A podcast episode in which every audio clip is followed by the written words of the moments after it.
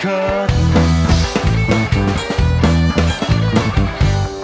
Go and do useful things, you will. No, I said it, you will. Hello. Hello. And welcome to Diversify. My name is Holly. And my name's Kate. And we got that almost at the same time this time. We're getting better. Well, my Wi-Fi is a lot better this time. She's moved to East London, ladies and gents. Disaster. Where the best Wi-Fi is. How are you, Kate? Can we talk about the worst spell check in the world happened when I was writing the questions? And I'm so sorry, guest, but I accidentally auto-corrected your name to T. And I, I don't know, you probably didn't even notice, but it's it's horrific. And I, I'm pretty sure now. He's looking.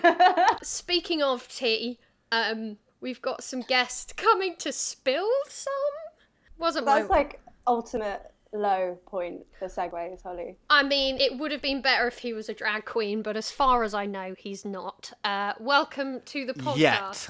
Yet. Let's not rule anything out. Once Drag Race U K's had a few seasons, they'll probably do Celebrity, and then it's your moment. I can't sing. Is that, no. that big part of it? No. They have to lip sync. My problem is I can never remember lyrics. I can remember dialogue really well, but if I, I could listen to the same song every single day and not remember the lyrics for the chorus. Yeah, that's not ideal for a drag queen. Um, you could yeah. just open your mouth and close it a lot. I feel like I'm very much going to become a meme, but that's fine. I mean, there was a famous bit in Drag Race where somebody just forgot to learn the words and she had a mask on. And uh, in the lip sync, she was just like, um, I'd like to keep it on, please. And everyone was like, what are you doing? And then they forced us to take it off and it was the worst lip sync. And now you can buy like COVID masks, which say, I'd like to keep it on, please. Um, nice. So you could totally be me. Really good. Um, so your name is Tez. It's not yes. T. Although without the E A, sure. I quite like that. From now on, we'll just be H K and T. That's really nice. I like that. Um, How are you doing, Tez? I'm good, thank you very much. I was saying today, you know, I'm delighted to be here. Thank you for inviting me. But also, it happens to be the best day of the year in the whole country. And I am pretty much recording this at what, early afternoon? And I'm pretty much back to back in interviews and meetings till eleven p.m. So I am missing this. But as I said, off screen, off record, delighted about it. If we get some hot takes in... then we might even finish like fifteen minutes early and you can just go out there, have a cup of the tea and sit there and learn your lip sync. What would be my song? Oh, I tell well, you I what. Mean, I mean, how would you know? Let's get to the end. No, this is a great, yeah, this yeah. is great. Let's get to the end and we'll see whether we can figure out what your... Okay. Uh, We've got a special question that. that we we don't tell people we're going to ask them and they would never know it was coming unless they'd listened to any other episode of Diversify. But uh, we're going to ask you that question and I think... that we've got collective powers and we'll be able to figure out what your lip sync song is. Um, so we've asked you on today, you've written an amazing book, which we've had a chance to look at. Can you tell us a little bit about where the book came from, why you came up with the idea, and that's the two questions that I would like you to answer. I feel like there was a third question, but your third was. question was was more of a request. Um, thank you. Uh, it's called The Secret Diary of a British Muslim, aged thirteen and three quarters. And it's a book about my teenage years growing up in Blackburn, Lancashire, England, Great Britain, U K, Europe, Earth, uh, in the nineties. It was a really fun book to write. So it's partly just a really fun memoir about funny stories, part capturing all those sad details and things that I went through, and partly a snapshot of life in Britain through the eyes of a particular subculture in a particular moment of history. Uh, so I think it does different things. Editor keeps telling me to stop saying this, but the idea came from my editor. Me and my manager got in touch with an editor a couple of years ago, and we were going back and forth on an idea called Islam for Infidels, which is kind of like a fun name for Islam for Dummies. And then we went back and forth a few times and they wanted some like sample chapters, which I didn't have the time to write because I was very busy. And then the week COVID hit, we got in touch with a new editor who I think replaced the one who we were talking to. And she came with the idea of writing a memoir. It was literally almost a year to the week because uh, it was just as COVID had hit. And I thought, what a great project to undertake in these times. And then I started writing it over the summer. finished my first draft in September, then the painful editing process, uh, which took just as long as writing it, and then did the audiobook, and now it's ready for release, and I'm having these really fun conversations with people, I'm talking about it, but yeah, I'm I'm really proud of it. Like, I think it's the best, it's the best I could do, which is all anyone can ask, really. I'm getting some, like, um, Adrian Mole vibes, obviously the name, but it's just that kind of, like, innocence, but not. Yeah, yeah, yeah, yeah. So, yeah, so I didn't actually keep a diary at the time, although I did have a college diary, but that was more for recording homework and obscure sports results. So if you want to know who knocked out Amelie Mauresmo in Wimbledon two thousand one, uh, I could probably tell you that. That was what I thought was important to record, as opposed to the horrendous life details that I went through during that period. But yeah, so it was like uh, talking to my friends and family and getting stories from them and, and memories from them. And, and it was just a really, really fun process. Just It's just super therapeutic more than anything else. And I'm just delighted that some people would want to read it. I, ho- I hope they like it because I think it's good, but I don't know how good it is. Well, it's funny. And it's it's almost like sort of an in, innocent child in this world that isn't quite as innocent and kind of their sort of bird's eye view of it. That's kind of the idea I got. Yeah, yeah. Oh, yeah, because we're talking about Adrian Mole, weren't we? You know, yeah. Weirdly, I hadn't actually read Adrian Mole before my editor started talking to me about it and what, and what the hook of the title could be and stuff. And I was like, that's really funny. I need to read that book now. So I did read it. And like I read a couple of books just to give me an idea of structure and uh, the diary formats and also memoir formats and, and how to structure memoirs and stuff. It was really good, like doing all that research stuff and the prep for it and... Got to do an Excel spreadsheet, which I'm a big fan of. So that was possibly the biggest highlight of the entire book, was getting to do an Excel spreadsheet. So I, um, I was happy with that. And I referred to it extensively. Um, Did you use Excel sums and magic to make numbers happen? Or No, unfortunately, no. I, I do love, I do love doing that. But unfortunately, it wasn't needed in this case. But, you know, I got to center stuff and I got to align it and all that stuff. and Merge, so, merge so, you know, text. Oh, merge. Oh, oh mm. Come on now. Let's keep this P G. I love a merge text. What was it like growing up in Blackburn? Can you give us a uh, a Lonely Planet guide of Blackburn as teenagers? You know what? In the I nineties. Mean, when you're, when you're, when you're, when you're a book. kid. Yeah. When you're a kid, I mean, we didn't do, like, domestic holidays. So apart from, like, going to Blackpool, which is super close to us, like, it's, it's like a forty-minute drive. So Blackpool. Uh, Yeah, probably going to Blackpool and the odd trip to Manchester or whatever, and that was mainly to go to the airport. We didn't really do domestic holidays, so Blackburn is really all I knew. And because we had quite a big football team, when I happened to be, in my formative years, our football team was really big. I didn't think anything other than, like, Blackburn is a happening place uh, and a big place that everyone will know because I'm from here and my football team is really big and stuff. And so I didn't realise how much of a small and obscure place we were until I left Blackburn. And even then, I only went to uni, like, up the road to Lancaster. So it was mainly when I moved down south. And people were like, where is... Like, obviously, they'd heard of it, but they were like, where, where... And I'm like, what? You don't know where Blackburn is? But it was great. Like, it's it's a lot leafier than people would really, would think for, for a, quite an industrial town. Very hilly. So we all have really good calf muscles. Because uh, we'd constantly walk... Obviously, at that age as well, we'd be walking everywhere. I really enjoyed it. It was a really good place to live. There's a few stories in the book that are quite, I think, hair-raising about some experiences, but those weren't day-to-day experiences. Day-to-day was like having fun with my friends and going out and climbing trees and playing football and getting chased by people because we're playing football in the wrong place and all those sorts of things. Like, it's just a really fun time. But looking back at it now from a slightly more, you know, for want of a better word, woke perspective, a, a more sociological perspective, like it was a very interesting place to grow up and a very interesting time period as well. Because I'd forgotten, like, there's things that I write about in the book that were happening around us as opposed to to me. Um, and I remember, like, in April nineteen ninety-nine, just for one example, in the space of two weeks, we had the three Soho bombings, so the big Soho bombings. Um, so there was they were in Brixton, Brick Lane and, and Soho. And then... Columbine happened in between them, and then Jill Dando got murdered just after the third bombing, and that all happened in the space of three weeks. And like, that's not something I would have realized until I was writing and researching the book and going, what else was happening in the world whilst I was doing whatever I was doing? And I remember all of those events, and I was like, I did not realize they happened so close together. There were so many things happening. For example, like, the book finishes on, spoilers, nine eleven. That is the bookend of the book, because it just happens to finish on September two thousand one. That is the end of the story. But then there were clues leading up to nine eleven that you would have completely missed because you didn't have the foresight that nine eleven was going to happen. But when you look back and you look at actually what was happening in the world, outside of the U K, outside of Europe, there were signs that were pointing to something quite bad, but we just never connected the dots. And I thought, wow. So when stuff happened, for example, when the U S bombed Afghanistan in nineteen ninety-nine, and I was in Pakistan, and I remember listening to the news story in Pakistan thinking, oh, that's not right. But I would have never connected, obviously, when when when nine eleven happened, I didn't retrospectively in my memory bank at that age go, oh my God, of course, because the U S bombed Afghanistan in the summer of ninety-eight when I was in Pakistan. I didn't, it didn't cross my mind.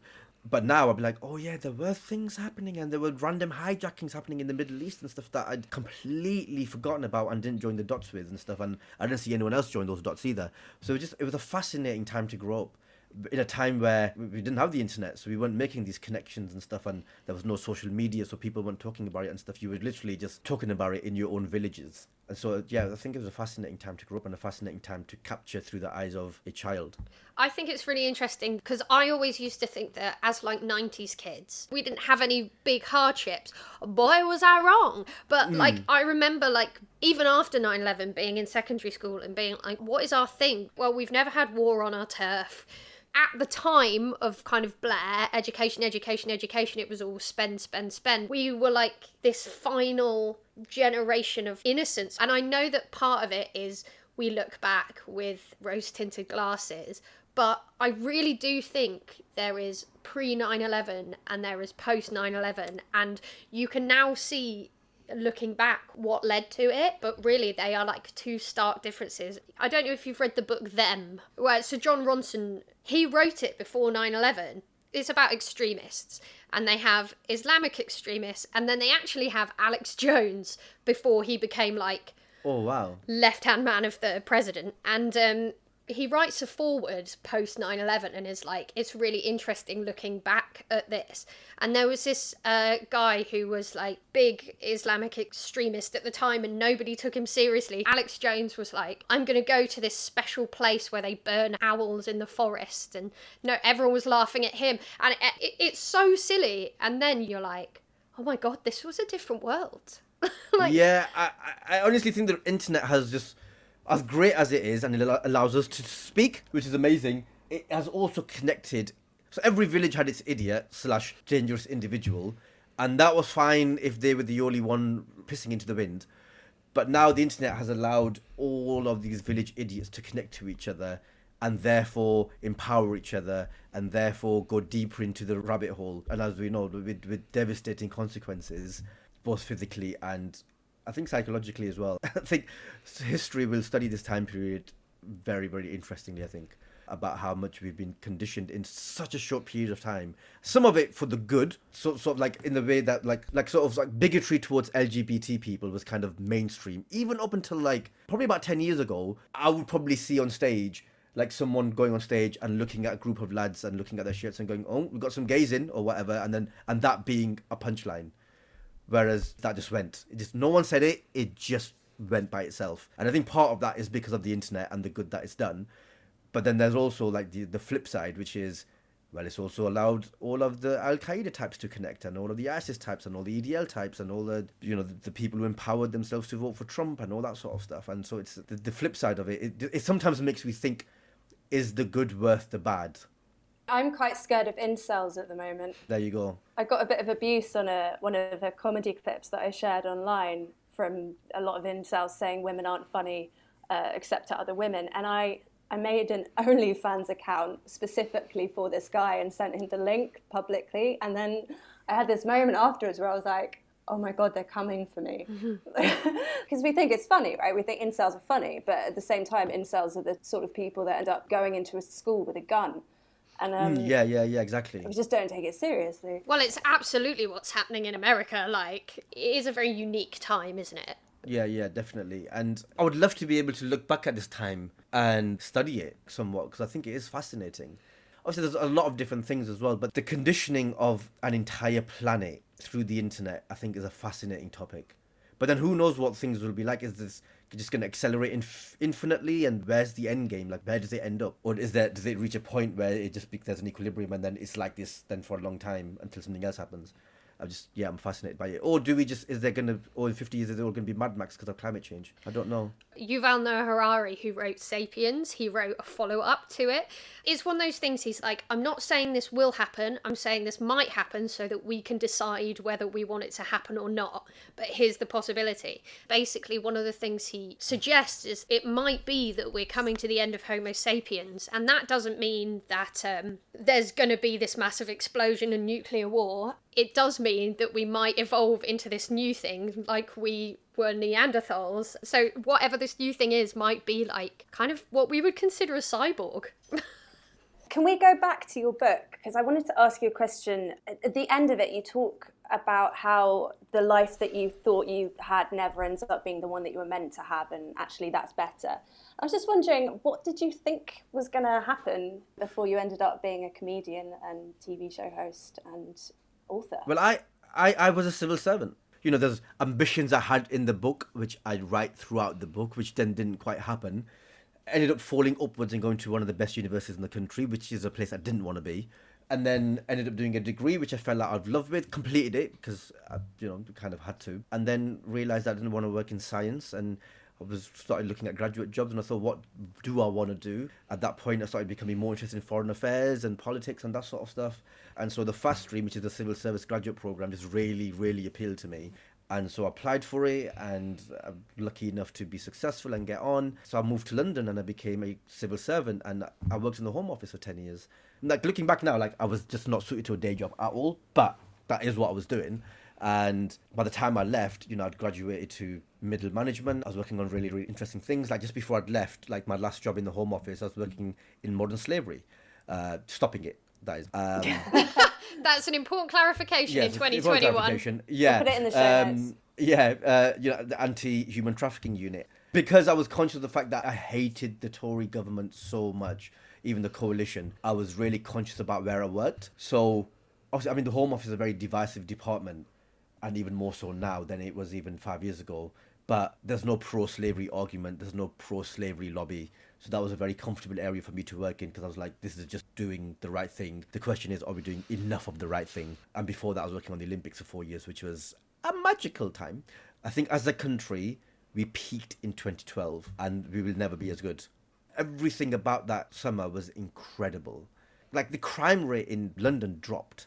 You know, we celebrated our diversity, and we were properly represented by every facet of British society. But yeah, it was an amazing time. And then very quickly after that, the whole sort of E U stuff started happening. And then David Cameron won his second term, and quickly our discourse just went so downhill. It was quite scary how quickly we went from the euphoria of the Olympics and how celebrated that was to, like, well, why don't we just privatise the N H S because it's not fit for purpose? And it's like, we just did a whole thing in front of the whole world telling them how great the N H S is. And yet the whole time there were these people working behind the scenes to, like, try and dismantle it. It's it's mad. There's a really interesting thing about the Olympics that, like, every time there's a, a lobby to get a city chosen, there's a massive grassroots activist push to not get that city, because every time the Olympics comes to a city, the people that benefit from it are not the people that live in that city. To give Boris Johnson his dues, or or not him, but it is amazing, the Olympic Park itself. But in terms of, like, the uh, homelessness and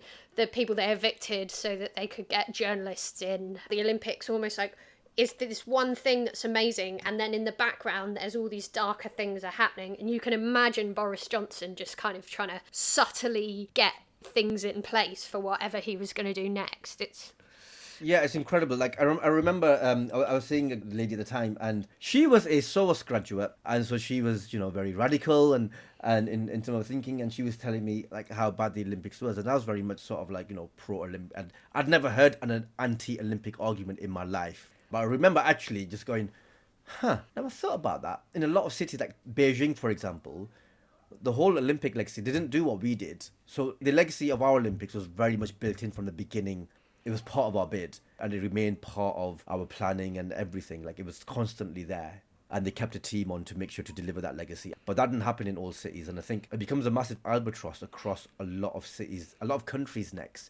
Because, for example, if the Olympics had gone wrong and it became this massive, not cost-effective thing, the whole country would have had to share that cost, not just London. And so for a lot of countries, it becomes it becomes this white elephant. So yeah, uh, it was it was interesting to then, you know, meet people in London, meet completely different perspectives, because people had gone to SOAS, which was this radical uni where people were thinking more radical things that I didn't even know existed. You talk a lot about your faith in your book and also in, mm. obviously in your stand-up. Has your relationship with your faith changed over the years? In terms of belief-wise, no. Like, obviously, I went through that phase of, like, genuinely questioning. I didn't have, like, a crisis of faith. I was like, oh, my God, is this real? But that's sort of like, okay, now just sit back. Do you believe in this? Why do you believe in it? Do you, are you now believing in it because you're brought up in it and it's a traditional thing? And, you know, that I came to the conclusion that, yes, I believe in this. But, you know, discipline is different, I think, to belief. And, you know, Islam is quite a dogmatic religion. It has a lot of rules. Growing up in the West in twenty-first century sometimes makes it difficult to follow every single rule rigidly to the letter of the law, Islamic law. Um, and so sometimes discipline isn't always there for all the rules. But in terms of actual belief, that hasn't changed. But my discipline has wavered. Like, sometimes it's been really good, sometimes not as good. But I'm in a good place at the moment where, like, I've started praying five times a day again, uh, which I'm really happy about. But yeah, I didn't I didn't really ever have a crisis of faith. But oh, there was there was an awful phase on Twitter. I think it was I think it was about ten years ago, the early part of the last decade, where just like constantly like atheists who just want to argue with people who believed in religion, and it just so looking back it was so tedious. Because it's like, all right, you don't believe in it, cool, wicked. I wish I just wish I'd done that. Uh, but they're just constantly these tedious argument with like, and not so much atheists, but like anti-theists, like people who actively made it that identity to not believe in something, which I always thought was a bit weird. This is interesting because I'm an atheist. I was kind of a agnostic who believed in something. Then I became an anti-theist, and now I call myself a do not give a shitist because yeah. I don't believe there's anything, but I also don't really care, and I'm happy to be proven wrong. But I was one of those anti-theists. I didn't argue with people on Twitter. But I think it's an interesting thing because I've come out the other side and I'm just like, ugh. It is that thing, isn't it? You're like, oh, it was so why? tedious, wasn't it? But the thing is, it's not... I think the thing about anti-theism is I know about the idea that it's weird to be inherently anti-something, but the problem is that religion dictates so much of our lives, even if you don't practice it or believe in it. Like, you live in, quote-unquote, a Christian country. That's dictating your life, even though you are Muslim. Mm.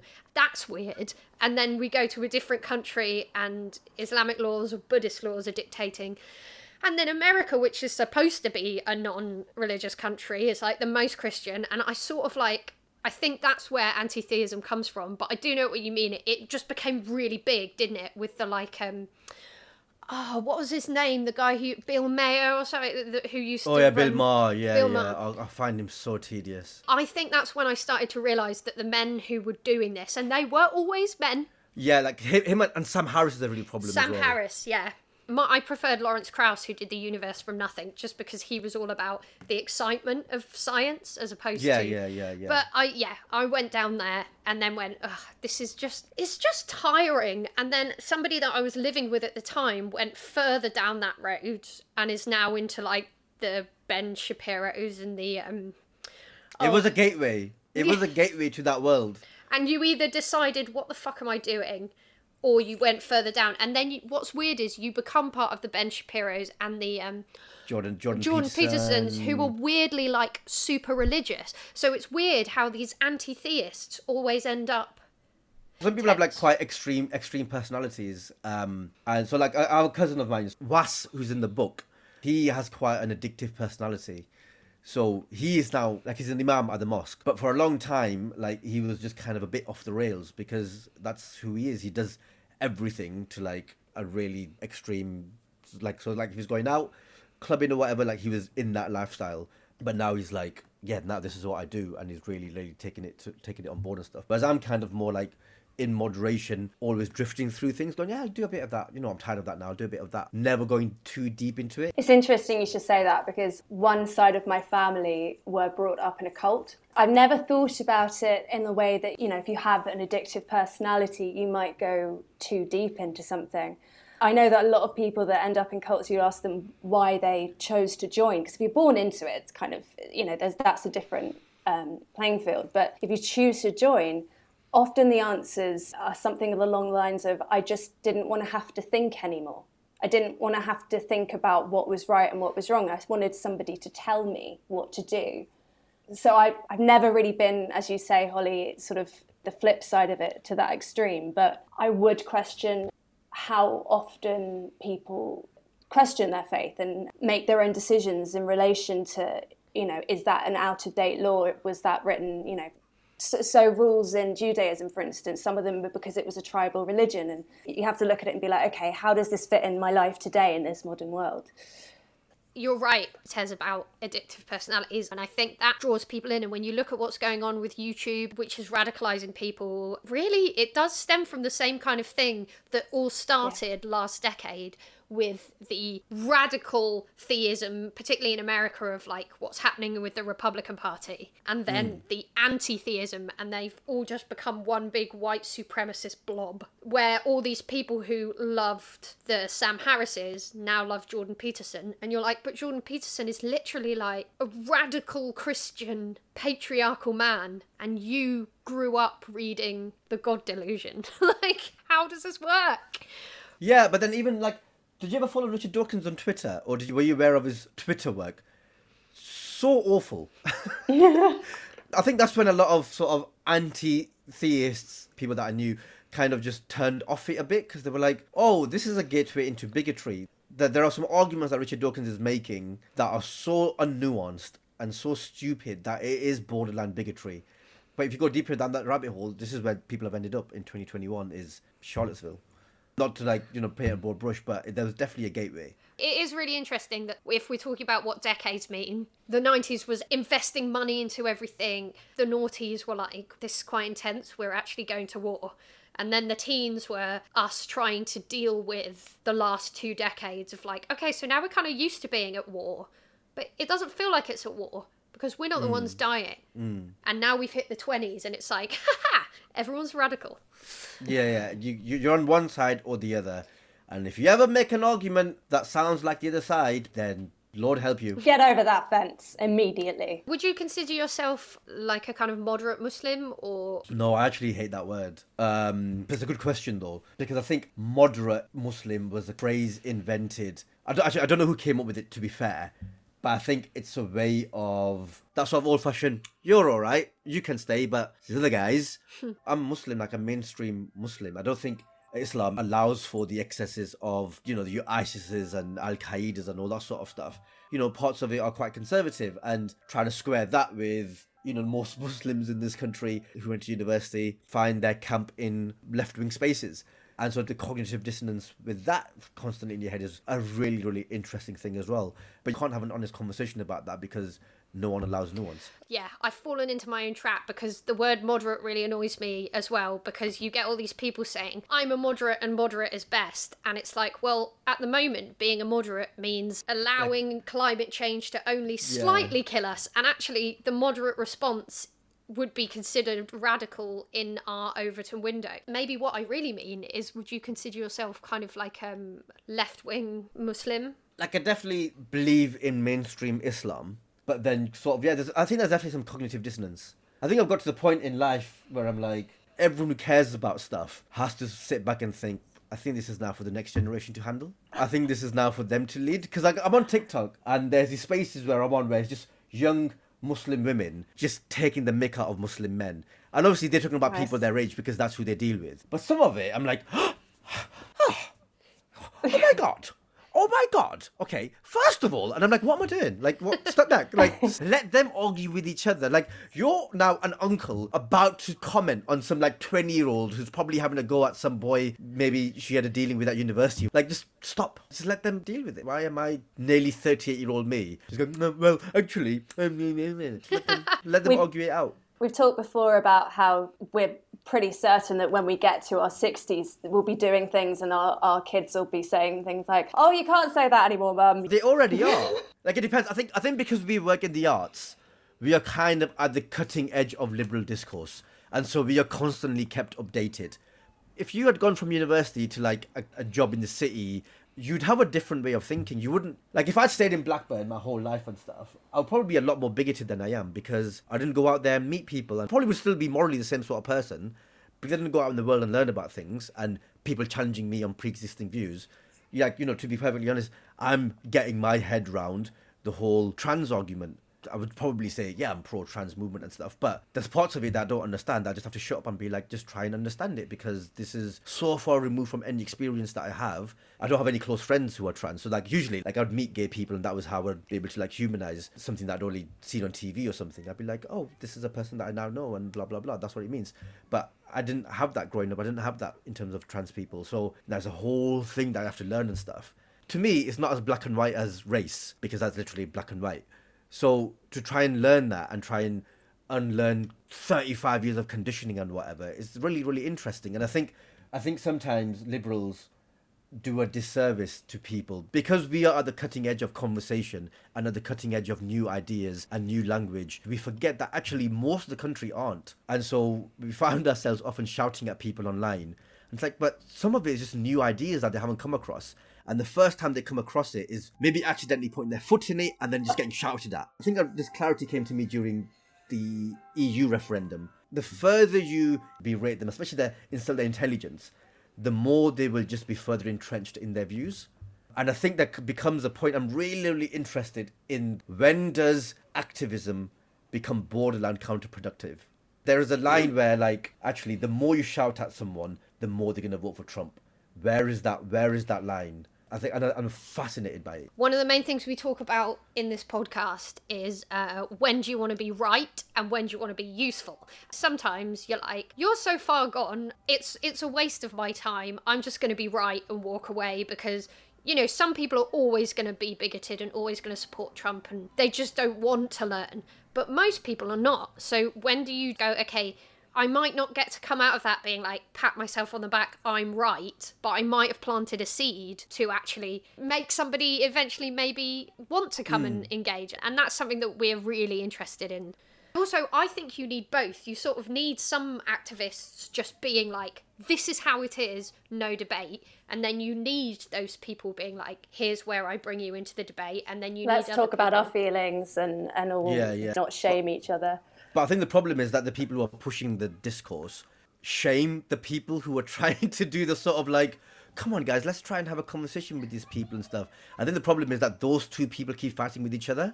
And yeah. a friend of mine said to me that the left is going to eat itself. That's yes. why it'll never win. And the right will just be like, as much as they might disagree with each other, they're like, let's just win.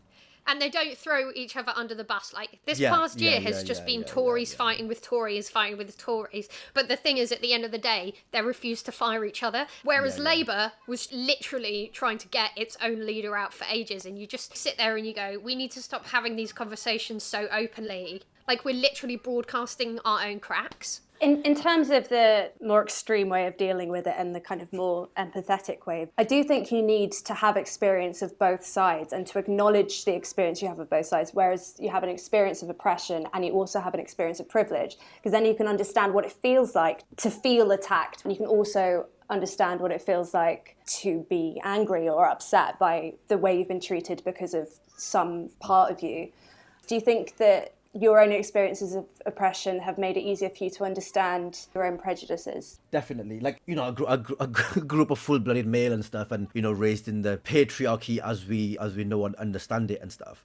So when arguments about inequality towards women were made to me, the easiest way for me to understand them, and not that they're exactly the same, but the easiest way for me to understand them and to empathise with them was to view it through the lens of being brown, being Muslim, and but like the prejudices and bigotry that I experienced, when, when when obviously women started talking about their experiences, and you're like, oh, okay, because of what I can understand through experiences that I went through and the way I understand the world as a brown man, as a Muslim man, and the way people talk about us, the way the media write about us, uh, direct and indirect. And indirect is always more difficult than direct, because direct you can you can speak to, but indirect is difficult to explain to people who don't experience the same thing. Um, it's those microaggressions, isn't it? I feel like most people sort of understand that using the N-words is not good. Using various slurs against Muslim people is not good. But it's having to explain to somebody that the way that you're looked at um, as a I'm I'm a straight-passing gay woman, so I'm a lot luckier than a lot of, like, butch people. But I know the difference between somebody who's looking at me with a side eye because they figured out that I'm holding my girlfriend's hand and not my sister's hand. And explaining that to somebody is a lot more difficult than, a guy spat in my face because I'm gay. I think that's what we're facing yeah, now. Yeah, yeah, I, yeah. Particularly older generations. I... There, there was a shallow explanation of prejudice. In this country, I think, you know, the most un-P C person or whatever, if they heard someone say the N-word or the P-word or the F-word or whatever in public, they would be shocked and appalled by it and would probably even challenge it. But there's a generation, and, and, and this again comes to, like, people who live their life offline, which is still most people. They haven't had the language and the experience around dealing with notions of privilege, notions of microaggressions and all these. This is all new language for them. And suddenly things were thrust upon people, such as white privilege. And it was never fully explained. It was never part of their learning growing up. For them, prejudice was calling someone a bad word. You don't do that because that's not who we are. That is wrong. But when it came to, like, institutional prejudice or institutional racism, that was never taught to people, and some people embrace it, but other people are like, I'm just, people are not sympathetic to people who live their lives offline, who don't understand these arguments because they just have never been conditioned into them. And we're we're approaching this, like, weird time where I think pretty soon there won't be as many people who live their life offline or as yeah. offline.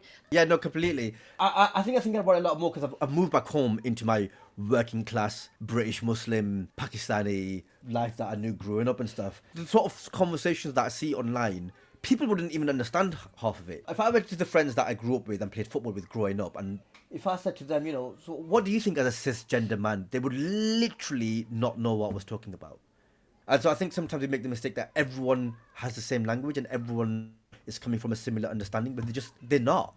It just makes me think of the reasons we ended up with Brexit and everyone was so surprised about it. And it's the f- sort of forgotten parts of the country that are just living completely different lives. You know, you're saying about these people who aren't online and stuff. And I think your book will be an interesting thing for either people from the community that you grew up with and then people who have never, you know, had an insight into the kind of thing that you grew up in. And it's interesting that you say about activism as well. When does activism become bad? Because, Kate, we have a question about activism. We always like to ask people three very, very important questions. The first question is, do you feel like an activist? Would you consider yourself an activist? Um, no. I'm probably like a borderline slacktivist. Actual activism, which I believe should exist in the real world. Mobilization, energy, time, money if you have it. That's not who I am. I'm sort of like, you know, I'll send a couple of tweets that are right on and witty and we get good engagement and might get people talking or whatever and I've done my bit. That's who I am. I'm not an activist. I'm not a guy putting his body on the line. I honestly think that term has been massively abused by people who've learned how to use Photoshop. I look at someone like Ayo Caesar online. I don't know how she describes herself, but I think she's an activist. Is this um, is this Ash Sarkar? Her Twitter handle, yeah. She's Ash, amazing. Yeah, so Ash, like, I could not deal with what she goes through, and neither would I want to. She's incredible, and there are people like her, probably, unfortunately, on both sides of the fence, who are proper activists, who ask the difficult questions, mobilise, and I, I, as I said, I don't, you know, I've met her a couple of times, but I don't know how she describes herself. That's not who I am. I have thought about this a lot over the last couple of years, and I'm like, okay, so you're either an entertainer or you're an activist. Make a choice, and I think I've decided to be an entertainer. Hmm. But the things that I want to say in my through my entertainment are things that I care about, and I think people confuse that with activism. But yeah, I guess it's about, like, not wanting to dilute what activism is. We need people that start conversations and allow for conversations to happen. And then we need the people that are actually putting themselves on the line and actually making a huge difference. I think it's all useful. It all helps. It's all great. But I think just stop calling yourself an activist, I think. But you do what you can, don't you? So Of course. Of course. And and also, like, you have to be mindful of people's energies and people's mental capacities. Not everyone has the capacity for the fight. Not everyone is built for the fight. And and that's fine. Yeah. So we like to ask all of our guests this. Um, no pressure. What's, What's your, your favourite, favourite Disney, Disney movie? movie? That was okay. Oh, there's only one right answer. This this is a question I ask on stage, you know. No way! It's a question that I ask the audience on stage. Oh, do it to us. Do it to us. Okay. Is that gonna work? Um, hey, Um, what is your favourite Disney film of all time? Oh, uh, I think maybe mine actually fluctuates, but currently maybe Frozen or Frozen no, that's, two. That's, that's, in, that's incorrect. Um, uh, Kate, what is your what is your favourite Disney film of all time? Beauty and the Beast. That's also also not. That's correct. definitely um, and incorrect. Then, and then and then what we'll do is then obviously because there's only two of you, that, that's the end of the conversation. But I would keep going through people until they eventually said the right answer, uh, which is The Jungle Book. Ooh. Ah, why? That's never been asked before, so that yeah, really, wow. caught me, really caught me off guard here because I didn't know how to, I didn't really have to justify my opinions. Um, it's a good opinion though. It's a it's, it's a great opinion. It's, we we've never had anyone say The Jungle Book. We really? went through a big Lion King phase last season. Everyone Ugh. said The Lion King. Had a couple of Aladdins. Ugh. We've had some Mulans. Um, Mulan's great. Mulan is good. It's not in my. Yeah, I, I just think The Jungle Book. Pound for pound, it has the best songs. Yes, agreed. Including um, your drag song. Ooh, hello. I think I think it. Yeah, that would possibly actually, possibly actually. Um, also, I just love the story. I think it's really well done. I think the humor's great. Um, I love all the characters. Baloo reminds me of my dad, I, and I probably am morphing into Baloo myself. Um, just, just an absolute man child. I think it's great. I think it's really well paced, and also the you. Do you know like all of the um, animals?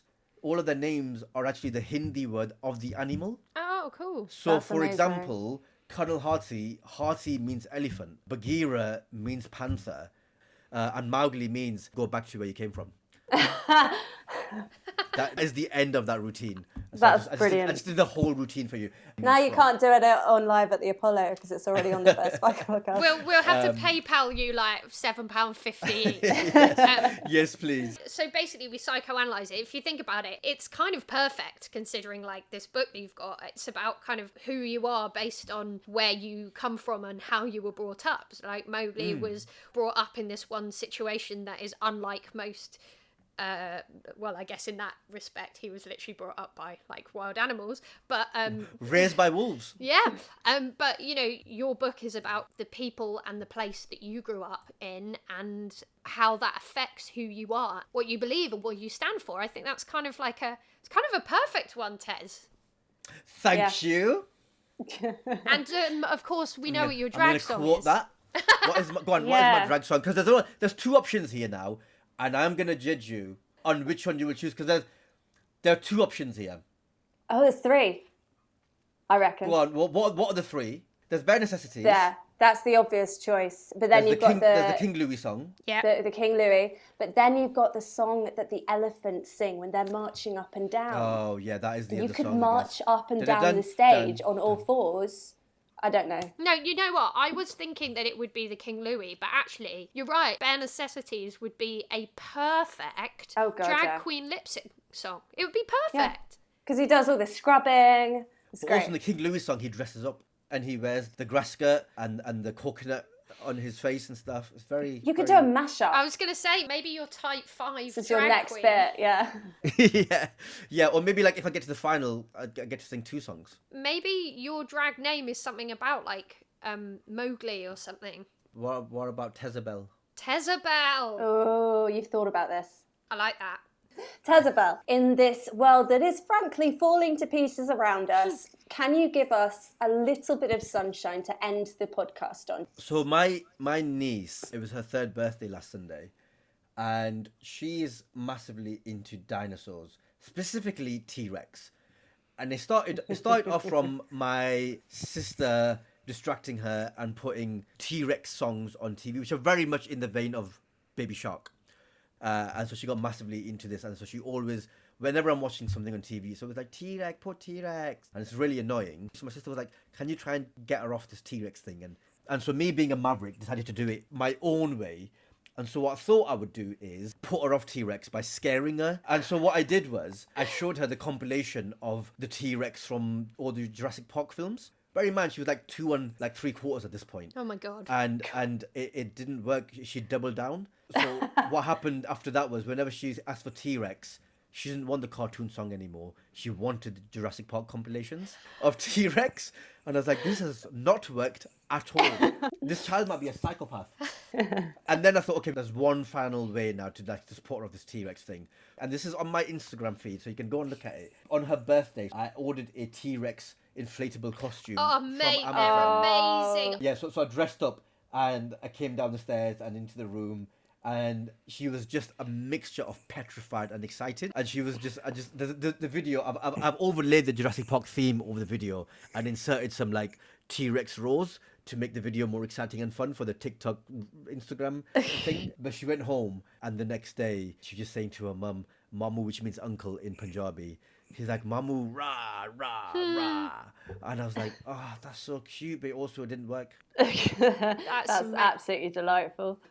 We're going to give you a bit of time now to go and sit outside um, oh, yes. after we do the plugs. Plugs, plugs, plugs, plugs, plugs, plugs, plugs. Holly's come up with a song, but she mainly improvises it. That was the song. Um, that was, okay, so, cool. Five years of improvising professionally, and that's all I can come up with. I think it's great. I think one it day was... I'll just come in with like a countdown version of plugs and you won't know what hit you. So, uh, um, yeah, what are your plugs, Tez? I've written a book called The Secret Diary of a British Muslim, aged thirteen and three quarters. Hopefully by the time you get to this point, I don't need to talk about what it is because you've, you've already heard about it. It's out. It's available in hardback from most places where you'd like to buy books from. And also in audio, if you like the sound of my jib, I recorded the audiobook myself. So, yeah, it's, that's also available to buy from Audible. So if you have an Audible account or if you'd like to make one, you get that free book a month, I think. So why not make it my one? So, yeah, I would love for people to buy it and read it and let me know what they think about it. And also I have a tour coming up, which starts in September. And it's a nationwide tour. So just go on my website, tez ilyas dot com. You will get the dates for that. And, yeah, come along to a show. Amazing. We are at Diversify Pod on Twitter. Yes. Yeah. And Diversify Podcast uh, on Instagram. Uh, we have two other seasons. You can get us on iTunes and Spotify and stuff. Thank you so much, Tez. It's been really, really great. Pleasure, pleasure, pleasure, pleasure. Um, what's your favourite Pixar film? Ooh, oh. Toy Story. Probably. Yeah. I'm Toy trying to. Story I get too. confused by what. Which one's a Pixar, but I think probably Toy Story. That's fair. A, or A Bug's Life. Oh, absolute classic that is underappreciated. Bug's What's Life is What's your favourite, Tez? I think it's I think it's still Finding Nemo. Oh, I forgot about... See, that's the thing. I you don't know what, what a Pixar film. film is. Yeah, there are some that are Pixar and there's some that are just... Like Wreck-It Ralph looks like a Pixar film, but it's not. I see...